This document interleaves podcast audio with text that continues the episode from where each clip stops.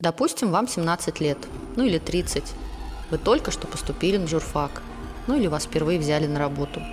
Впереди долгая и счастливая карьера в медиа. Самое время послушать мой подкаст «Как писать».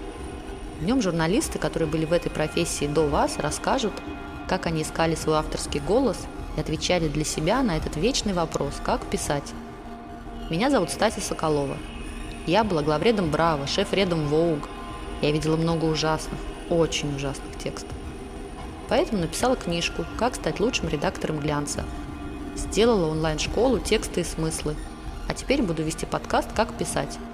Мои первые гости – экс-колумнистка афиши Настя Лыкова, а еще главный редактор портала о школе Надя Попудогла.